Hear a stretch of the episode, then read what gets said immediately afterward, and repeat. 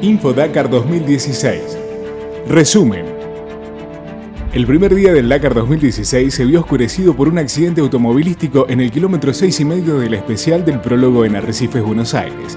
Allí, el Mini Cooper 360 conducido por la piloto Gou Meilin de China, junto a su copiloto, dejó un saldo de 10 heridos. Para el primer día de la competencia entre Rosario y Villa Carlos Paz, los problemas climáticos acompañaron a los pilotos desde muy tempranas horas, lo que ocasionó que la largada de las motos se fuera postergando terminando con la suspensión total de la etapa Rosario Carlos Paz. Dakar 2016 El recorrido para el día lunes 4 de enero. Etapa 1. Argentina es un país de montaña en todas sus formas. En esta primera etapa, todavía no es cuestión de altura, pero las cumbres están presentes en el entorno visual.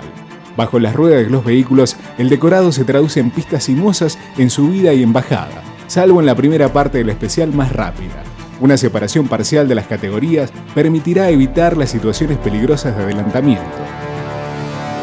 Info Dakar 2016 para el día de mañana la competencia iniciará con la largada de las motos a primera hora desde Villa Carlos Paz con destino a las termas de Río Hondo, esta etapa contará con motos y quads en enlace 404 kilómetros con especial de 227 kilómetros, coches y camiones en enlace con 404 kilómetros y una especial de 258 kilómetros. Se estima que el orden y horario de la largada para el día de mañana será la misma que la programada para el día de hoy. Info Dakar 2016. Info Juan Rojo www.juanrojo.com.ar. En diálogo con el piloto riojano Juan Rojo, el piloto más joven de esta competencia, nos cuenta que a pesar del percance en el prólogo en el día de ayer, se encuentra muy feliz con su participación, con la meta fija e intacta y con muchas ganas de demostrar cuánto ama este deporte. Chilecito Rally Team. Agregó, solo falta que el tiempo acompañe porque la energía de la gente se convierte en adrenalina, afirmó el piloto.